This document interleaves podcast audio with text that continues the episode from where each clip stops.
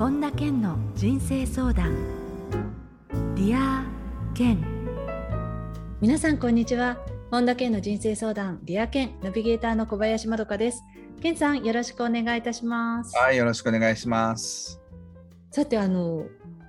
突然スピリチュアルグッズについてということであの今回実はそのリスナーの方からですねケンさんが使っているそのいろんなこう日常で使っているグッズをあの教えてほしい紹介してほしいっていう声が届いたりしていまして、うん、何かねケンさんがその日常的に使っているグッズがあれば紹介していただきたいんですけれどもしかもスピリチュアルグッズっていうことで。まあ、スピリチュアルっていうよりは僕あのこれ携帯なんですけど電磁波防止でね、最近 5G、5G になってきたからだからそういうのをいろいろ探してでいくつか見つけたんですけどこういうこう電磁波防止のシールなんですけど、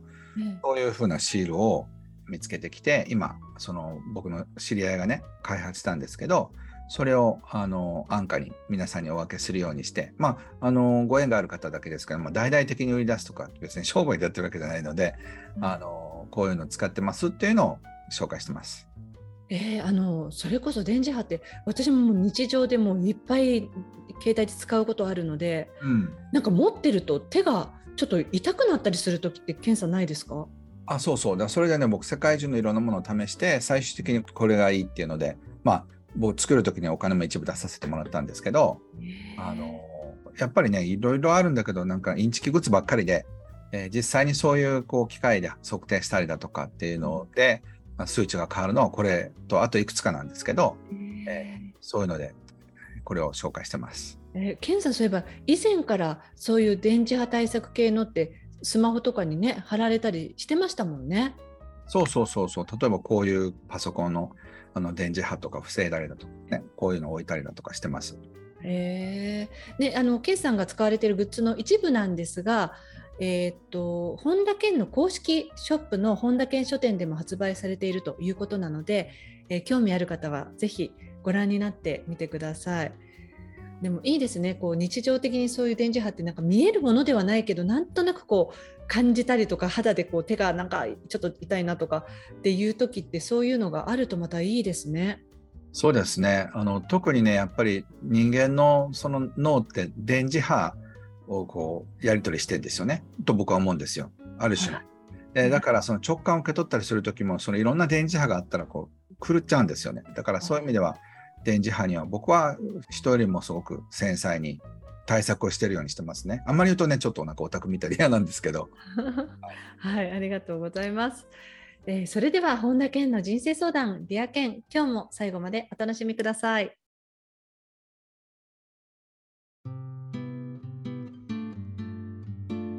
本田健の人生相談、 Dear 健。続いては人生相談のコーナーです。このコーナーではリスナーの方からいただいた質問にケンさんに立体話法でお答えしていただきます。えー、ラジオネームのぶみさんです。ケンさんこんにちは。こんにちは。今32歳になり、えー、事務員をしています。新卒で就職してからずっと今の会社で勤務していますが、仕事にも慣れ、それなりに満足はしていますが、どこか退屈さを感じています。かといって転職したいほどの職種もありません。このままじゃいけないと思いつつ何から手をつけたらいいか分かりません。今の人生の流れを変えるヒントあれば教えていただきたいです。はい。結局ね、これ面白そうだなとか、あんなの仕事にできたら最高だなって思えるようなのを探すってことですよね。うん、で今はだからライスワークをやってらっしゃると思うんです、野組さんが。ライスワーク、ライフじゃなくて。ご飯を持ってくる仕事をしてるんですよ。ね。命の仕事じゃないんですよね。だから今まだ32歳だからここから何やったっていいわけだから本当に自分の全身全霊を捧げてもいいぐらい楽しくて面白くてワクワクする仕事をやりたいかあるいは今のなんかとりあえず満足してるけど退屈みたいな人生なのか。結局ね人生ってどれだけ面白く生きるのかっていうのはその人の、まあ、さじ加減なんですよね。うん。例えば才能があったとしてえー、才能100%マックスで生きられる人と才能を10%ぐらいしか使わない人ってやっぱいるわけで、で大半の人たちがその辺のどうかの途中だと思うんですけどで才能は使えば使うほども人生面白くなる収入も高くなるんですよね。で才能を使わなければ使わないほど自分のセルフイメージが下がってつまらなくなってなんか自分のことが嫌になるんですよ。うん、なのでそのどこで行きたいかっていうのによってもっともっと才能を開発したいのであれば自分の才能を探したりとかいろんな人に会いに行ったりだとか、まあ、そういう流れの中で初めてなんか自分のこれやってみたいなっていうのが見つかると思います。うんね、きっと同じように感じてらっしゃる方が多いんじゃないかなって思いますけれども。そうですね。ねでもそこからね、動くかどうかなんですよ。僕もだからちょうど26、7ぐらいから本格的にいろんなことを学び始めて、で、結局本当に自分のやりたいことを、まあ、そういう意味で真にやりたいことを33ぐらいから、34ぐらいから始めたんですよね。うん、うん、だから本当に自分がワクワクすることをやっていくってことはすごい大事だと思いますよ。はい。えー、のぶみさん質問ありがとうございました。続いてラジオネームゆかりんです、えー、私の悩みは夫がだらしないことです。脱いだ服は脱ぎっぱなし、トイレの蓋は開けっぱなし、何度もお願いしていますが結婚してから3年全く変わりません。これ、ラジオネーム小林まどかじゃないですよね。母親じゃないんだからという気分になり毎回夫のものの片付けをするたびにうんざりします、うん、だらしない夫の性格を変えるいい方法はありませんか、うん、ケンさんならきっと何かいい方法を教えていただけたな気がするのでぜひ聞いてみたいです。でもこういうふうに言ってる妻たちは多いですね。そうですよね。僕ねこの間オーストラリアで、あの水漏れが起きた時にね、はい、脱ぎっぱなししてたズボンがびしょびしょになってたんですよ。ケンさんの？そうそう。で、ずっとね、あの、その時もめちゃくちゃ疲れても、まあ、普段そこまで脱ぎっぱなしじゃないんですけど、そのズボンをクローゼットにしまわずに置いてたんですよね。で、まあ、時差ボケもあって寝てたんですよ。で、それで母親が、あの、ズボン脱いだらちゃんとかけなさいって言わ言われたのは何でなのかっていうのを初めて35年ぶりぐらいに 思い出しましたね。ああ、そうだったって、ズボン脱ぎっぱなしにしてたら、水漏れが起きた時にズボンびしょびしょで履けなくなるよって、だから次の日半ズボンで過ごしたんですけど、だから、そういった意味ではね、なんか本人がいかんなっていうふうに思わなければ、うん、あのこれぐらいいいだろうと思ってるんですよね。でもね、本当に嫌だったら、もうゆかりんさん離婚したらいいんですよ。本当に。もうそれはね、嫌だって、やっぱかっちりしたあの人がいいっていうふうに思うなら、やっぱもう私離婚したいって本気で言ったら、シャキッとなって、もう脱ぎっぱなしやめるっていうふうになるかもしれないし。なので、やってね、やってね、やってねっていうふうに言ってるから、こう変わらないんですよね。だからやっぱ無知、その無知の部分と、あの、ね、トイレの蓋を閉めてくれると私は愛を感じるのよっていうふうに言ってそのプラスのモチベーションの部分服を片付けてくれたら嬉しいなって私すごく喜んじゃうとかチュッてしちゃうとかっていうふうに言われたらじゃああの昔のラジオ体操のハンコもらうみたいに じゃあ頑張るみたいにそういうモチベーションと両方ですよね。ね、だから相手が例えばこのゆかりんさんの旦那さんも別に服脱ぎっぱなしでもいいじゃないとか、まあ、奥さんがねゆかりんさんがやってくれるしとかっていうのもあるかもしれないですけれど、うん、その人にとって重要性プライオリティが上じゃないことってどんなに言っても響かないですよね。そうそうでもその旦那さんでもちゃんと仕事してとりあえず社会人としてやってらっしゃるんだったらできるはずですよ力はあるはずなんですよ。そうですよねじゃあ何かが緩んでるってことですよね家だからいいやとかだからやっぱり甘えてんですよそこはねだからそこをなんかかっちりやろうっていうふうに思ったらやっぱりそこをあのそういう形で動かすことはできるんじゃないでしょうか。うんはい、ゆかりんさんからの質問でした。ありがとうございました。はい、ありがとうございました。続いてラジオネームルルさん。ケンさんこんにちは。こんにちは。ケンさんはよくリアケンで決めることが大切と話されていますが、ケンさんのおっしゃる決めることについて詳しく教えていただきたいです。私はこうなりたいという目標を書き出すことが決めるだと思っているのですが、なかなか夢が叶いません。きっとケンさんと私の決めるに対する認識が違うと思うので教えていただきたいです。あ、ケンさんの決めるっていうのは本当にどういうことですか？例えばね、そのじゃあヨーロッパでもアメリカでもハワイでもいいや、そのハワイに行くっていうことを決めたとしましょうよ。そうしたら多くの人たちは決めただけで何もやらないんですよ。で、ハワイに例えば年末年始行くって決めたとしますよね。で、そうするとまだしばらく時間がありますけど、パスポートを申請するのに3週間かかるとかっていうのをちょっと Google で調べたら出てきますよね。そうすると年末年始本当にハワイに行くっていうふうに決めたのであれば、パスポートを申請に行くっていう行動が必要になることがわかるわけですよ。で、えー、そして実際に写真も撮って、えー、戸籍謄本とかそういうのを取ってでそしてしかるべきとこに行って、えー、書類申請してって結構面倒くさい作業がいっぱいあると思うんですよね。で同時に飛行機を抑えてホテルを抑えてってもう何十個もことやらないとハワイには行けないわけですよ。うん、でも多くの人はハワイに行くの決めたって言いながらパスポートも取らないって人たちが多いんですよね。うんパスポートまで取ったんだけど飛行機の取り方がわからないからやめるみたいなそんな感じなんですよ。だからその最後までやって最後成田か羽田か関空か分かりませんけどそのセントヘリアとかそこまで行って初めて飛行機に乗って向こうに行けるわけじゃないですか。だからその何十個っていう当たり前だけど大切なことを1個でもやらなかったら結局もうハワイに行くってことは達成できないんですよね。うん、だからルルさんは途中で何かをやめてるんじゃないかと思うんです必要なことを。うんでその必要なことを1個でも例えばパスポートを取るのやめたら、ね、どんだけ飛行機とか取ったって それがいけないわけだから。あの実際にそういう今の検査の例のように外国に行くっていうともちろんその本当に現実的にやらなければいけない行動っていうのは、まあ、はっきりしてるので分かるんですけれども、それが人生になった時に、あのまあ、例えばよく検査ね作家ベストセラー作家目指すって言って1ページも書いてない人はそんなのそもそも難しいですよねっておっしゃるじゃないですか。例えば作家だったら本当に本を書かなかったらもう何もスタートにはならないからある程度こう見えやすい行動だと思うんですけれど、なかなかそのそういうこう行動が分かりづらい人生の夢ってあるじゃないですか。そう思います。だから今めちゃくちゃ分かりやすい方でハワイに行くってことを言っただけで、えでも結局やることは一緒なんですよね。ででもあのインターネットに情報はたくさん溢れてると思うんですよ海外旅行に行くにはって。えうん、で会ったことがある人もたちも周りにいるだろうし、うん、で例えば旅行会社に全部丸振りするってこともできますよね。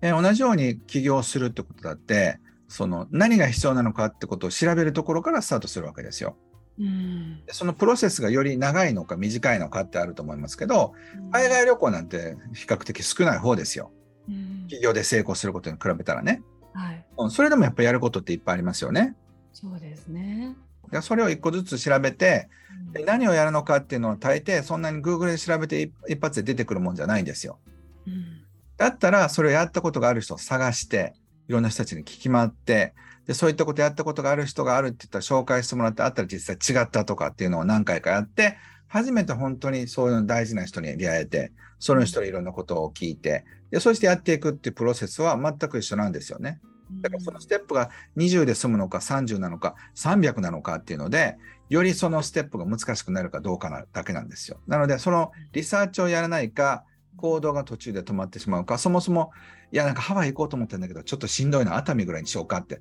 それでもいいと思うんですよね。パスポートとかそういうのあの飛行機も取らなくてもいいかもしれないから。はい。うん、じゃあケンさんの言う決めるっていうのは、ね、このルルさんは書くことがもう決めるだっていうふうにおっしゃってましたけれど、うん、それはケンさんの場合は例えば本当にリサーチも徹底的にしてじゃあ具体的にどうするかっていうその本当に行動まで含めのそれがなんかケンさんにとっての決めるなのかなってちょっと思ったそうなんそうなんですよ。でそして行動する本書く文章を書くだけだったらまだまだまだまだ表面的なことで人に読まれる文章を書かないと本当にあのベストセラー作家になると決めたことになりませんよね。そうですよね。だからあの意外とまたもう一ステップ書くだけじゃダメなってことに気がついたりするんですよ。えー、だもうステップいるわけ。だからあの松下幸之助さんの言葉が出てましたよね。失敗は途中でやめるから失敗になるんで成功するまでやり続けたら成功になるっていうのはこの決めるってことだと思います。ああそう考えると全然違うっていうことが分かりますよね。そうなんですよ。だからその、まあ、僕の感覚だと昔プールにお父さんに連れて行ってもらって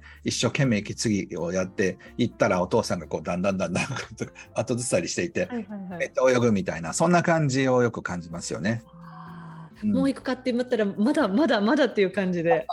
そうだって海外でねそのデビューするっていうのも夢としてはかっこいいけどじゃあやったことある人ってほとんどいないわけでじゃあ何が必要なのかってことを調べるところからスタートするわけですよね。普段 Google に載ってませんからね。そうですよね。うん、だからそういったことはより難しくなってくるってことですよね。いやだから本当健さんは実際にそれで本当にそれを実行してこられてるからもう本当そうなんだなっていうのがなんか突き刺さってきますね心にね。それだけのことなんですよ。であのそれをやるお金と時間とエネルギーががあるかそれぐらいやりたいかどうかってことになってくるわけで、うん、特に今最近あの飛行機代とか高くなってきてるからハワイに行ってエコノミーで帰ってきて50万かかりますよいや50万もかかるんだったらいいやっていうふうに思うかいやいや行きたいから50万でも100万でも行くっていうふうに思うのかの違いになってきますよね。うん、そうすると今度お金をどうするのかっていうまた次のステップに入るわけですよ。本当ですね。ああそっか。いやでもこれはなんかだから多くの人がそっかって。まあ健さんだから本当に説得力もあるし健さんの中での決めるっていうのがだから改めて分かりましたね本当に。全部セットになってるんですよね。えいいことはいありがとうございます。さあ続いてラジオネームあおさんです。健さんこんにちは。いつも楽しくディアケンを聞いていますはい。40代になり独身のせいかコロナで一人の時間も多く前より孤独を感じます。会社では何人か話す人がいますが仕事上の会話で友人とも呼べる人はいません。孤独を感じるとき何か心を埋めるようないい方法があれば教えていただきたいです。うん、やっぱりねバカ話をしたりする友人は必要だしまあ恋人が欲しいかどうか分かりませんけどやっぱりこうロマンチックにこう自分のことが好きで、えー、皆さんもその人のことが好きだっていう関係が築けたらやっぱり人生は華やぎますよね。なので、うん、どうしたいか、まあ、それはもう本当に人生を生きるセンスみたいなもんなので、旅をするときに1人旅が好きな人もいれば、2人で旅行すると、あれ5人、6人で旅するのが好きな人がいるっていうのと同じようなもので、やっぱりそういう意味で自分の興味関心に近いような感じのことをだらだら食べる友達はいてもいいんじゃないでしょうか。うん、ねでもやはりその本当ここ数年間のこの世界がガラッと生活スタイルが変わった中でこういうふうに感じている方も多いんじゃないでしょうかね。そうですね。なのであの鍵はやっぱり自分が出ていってこの人は自分たちと同じ種族だって部族だって思うような人たちを見つけることですよね。はい、えー、ラジオネーム青さんの質問でした。ケンさんどうもありがとうございました。はい、ありがとうございました。以上、人生相談のコーナーでした。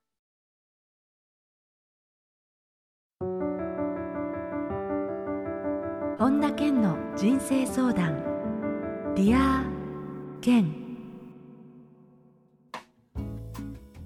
続いてはハッピーライブラリーです皆さんが人生を幸せにより豊かに過ごせるための特別な一冊をご紹介していますそれでは最初の一冊目ご紹介くださいはい、発達障害の内科的治療の手引きっていう本で、えー、柏崎涼子さん、久夫さん、池田克樹さんというドクターたちが書かれた本ですね。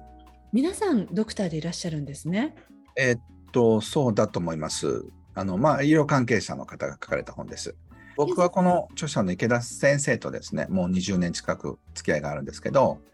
えーまあ、ご自身のお子さんがそうだってことで発達障害のねその今どういう治療があるのかっていうのを世界中調べてでそしてあのこの手引きを作って今あの品川に、えー、アイデスクリニックっていうのを、えー、オープンしたんですけどそういうあの発達障害のお子さんを持ってらっしゃったり今お困りな方がいたらすごく良心的なドクターなのでご紹介しようかなと思って、まあ、一般の方の、ね、本ではないんですがすごく今必要な方に届けばいいなと思ってこの本をご紹介しました。はい、ありがとうございました。続いての一冊を教えてください。だから50歳から片付ける。思い出のものは捨てなくていい。安倍静子さんって方が書かれた本ですね。えー、なんかあの50歳から片付けるだから捨てなきゃいけないのかなと思ったら、うん、思い出のものは捨てなくていいんですねこれはね。うん、そうこの本ね本当ドキッとする本であの原本いただいたんですけど、これから片付けるべき7つの理由ってなって体力気力があるうちに結構ね、まあ、50歳からだけじゃなくて結構これはまたちょっと角度の違う面白い片付け本だなと思って、えー、推薦したく思いました。健さんは安倍さんとはお知り合いなんですか？直接ねあの僕はあのよく知ってるってわけじゃないんですけどの本を送っていただきまして、えー、面白いと思いましたので取り上げました。ありがとうございます。こちらの一冊もぜひチェックしてみてください、えこのコーナーではあなたからのおすすめの一冊も募集しています。ディアケンアットマーク ioffice.com dearken アットマーク aueoffice.com までお送りください。以上、ハッピーライブラリーのコーナーでした。それでは、ケンさん、今日の名言をお願いします。成功とは失敗を重ねてもやる気を失わないでいられる才能である。ウィンストン・チャーチル。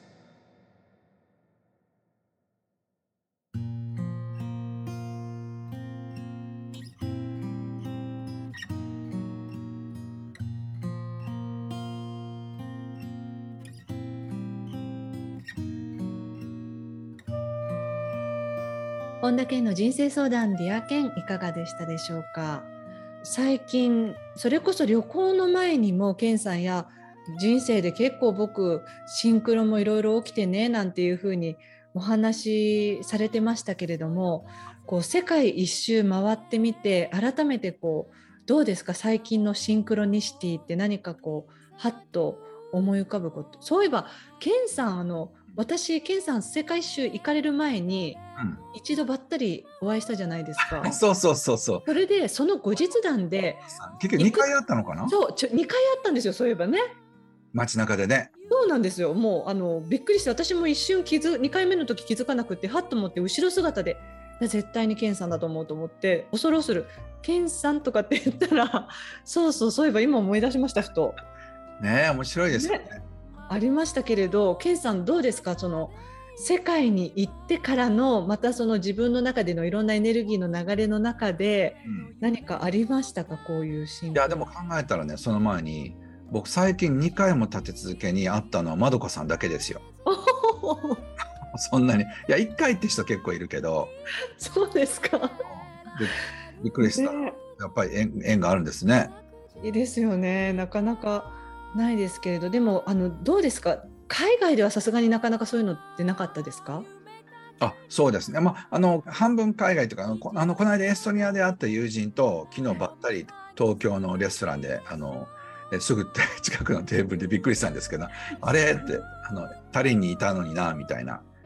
エストニアがまた日本でっていうのそれ規模がまたすごいですね。そうですよね。で彼は確か先週バリ島にいたはずだからフェイスブックおおみたいなびっくりしたんで、向こうもびっくりしましたけどね、そういったことはしょっちゅうありますね。大体ね、1日、あるいは2日に1回はありますね。おとついも、えー、中華料理をあのあそれこそこのディアケンのプロデューサーの早川洋平さんとスタッフの方と3人で普通の町中華で食べてたら、あの僕がお店出たらバーッと走ってこられて「本田圭さんですよね」って言われて、まあ、その前になんかお店の人が出てきたと思って僕払い忘れたかなと思ったんですよ。はいどうしたら、本田健さんですよね。って、でも実は僕すぐそこに住んでてって言って、いついつ帰ると思ってました？っていうふうに言われて、で声かけてくださって、まあ、共通の友人もいたりとかしたんですけど、そういうのは、ほぼほぼそうですね、毎日のようにありますね。まあね、ケンさんはそういう意味であの立場で言うとすごく皆さんが知ってるっていうのでもそういうこう確率としては多いかもしれないですけれど、いやそれにしてもエストニアでお会いした方とばったりっていうのはなかなか測ってもできないから。そうだから前ほぼね毎日そういうことがあるからうん、でも旅の途中で面白かったのは水たまりになった事件の時に。オーストラリアですね。そうそう。でメンテナンスに電話して「えー、すいませんあの水が漏れてるんでメンテナンスの人お願いししてください」って言った2人のねあのこう作業着着たおじさんたちが来てドア開けるために「You can Honda!」って言われてでそんなにテンションって僕の名前本田健で取ってあるからそんなテンション高く言うことじゃないのにな あの僕のずっと大ファンでこの3年間ずっと夫婦で勉強してくださってたんですよね。英語のプログラムをあの勉強してくださってて。で、あのここだから言うんだけどこのホテルあの来月辞めるんだよとかって。でそれでなんか人生のこといろいろ語り出して子供が3人いて、えー、来月からキャンプに行ってもこのホテルを辞めて自分のなんかそういうメンテナンス業者をやろうと思っててっていう話を延々されて。それが水たまになんとかしてほしいんだけどなとかって思いながら。すごい。で鳥肌立っちゃいました今。そういうことがありましたね。そうわそれはじゃあもうその人にとったらその水たまり事件水漏れ事件はもうやっほいですよね。ケンさんは大変でしたけど。そうだからなんかこの水たまりは僕のために起きたんだって言ってそうでしょうそう思う絶対そう思うと思う。僕はただ単に迷惑なんだけどでも僕も嬉しかったですけどねもちろんそんな。オーストラリアの片田舎の水道のそのメンテナンスのおじさんが僕のファンだなんて想定外ですもんね。しかもそういうふうにここをやめて自分でっていうのもきっとケンさんの例えばハッピーマネーを読んだり、うん、ね、ご夫婦でやってのそれがまた直接報告できてなんて言ったらもう最高のギフトの時間ですよね。そうそう。で、次の日、フロントの人に電話して、あそうだって、クリスって言うんですけどね、クリスさん、あの呼んでって言ったら、すぐそこにいたんですよ。うんあクリスって言って。で、あ昨日ね、あげられなかったからって僕のペンをあげたんです。はいそうしたら、あちょっと待ってくださいって電話かかってきて、で、奥さんが、あのあと5分で来るって言うんですよね。お弁当届けに。あだからよかったら奥さんに待ってくれないかって言うからいいよって言って待ってたら奥さんが来て奥様ってなってで3人で写真撮ってであのこれからあのそのなんかオーストラリア1週間なんかの旅に出るっていうから、えーちょっとお金をねこれでみんな家族でご飯食べてって言ってハッピーマネーって言ってあげたらもう超喜んでくれていいことしたなって思って、えでもそれはもうクリスさん夫婦にとっての最高のシンクロニシティですよねそのストーリーはね。ーね本当によかったなってなんかそのオーストラリアのファンの人にね貢献できたなって思います。すごいいいですね。そうやって人とのそういうなんか出会いもまたケンさんの今されてることの醍醐味の一つじゃないですか。そういうふうに感じる瞬間ね、そうそういうね世界中に何十万人っていうファンがいるっていうのは、ねめちゃくちゃ不思議な感覚ですね。すごいなあ。いやーなんか素敵なお話ありがとうございました。ありがとうございました。はい、えーさて本田健オンラインサロンでは毎月980円でサロンメンバーのみが視聴できる健さんのオンラインセミナーや特別ゲストとの対談などいろいろなコンテンツを配信しています。毎月100円で600回以上のこのディアケンのバックナンバーが聞き放題のディアケンプレミアムがポッドキャストで好評配信中です。ボイシーでは毎朝無料配信中の本田健の1分間コーチング、また本田健の最新情報に関しては公式ホームページや LINE アットご覧になってみてください。ということで、健さん、今週もどうもありがとうございました。はい、ありがとうございました。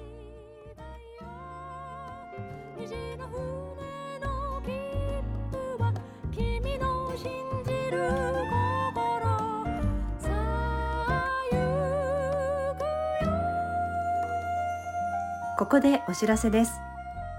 11月26日土曜日、スピリチュアル願望達成法エネルギー実践編が開催されます。詳しくは本田健公式ホームページよりご確認ください。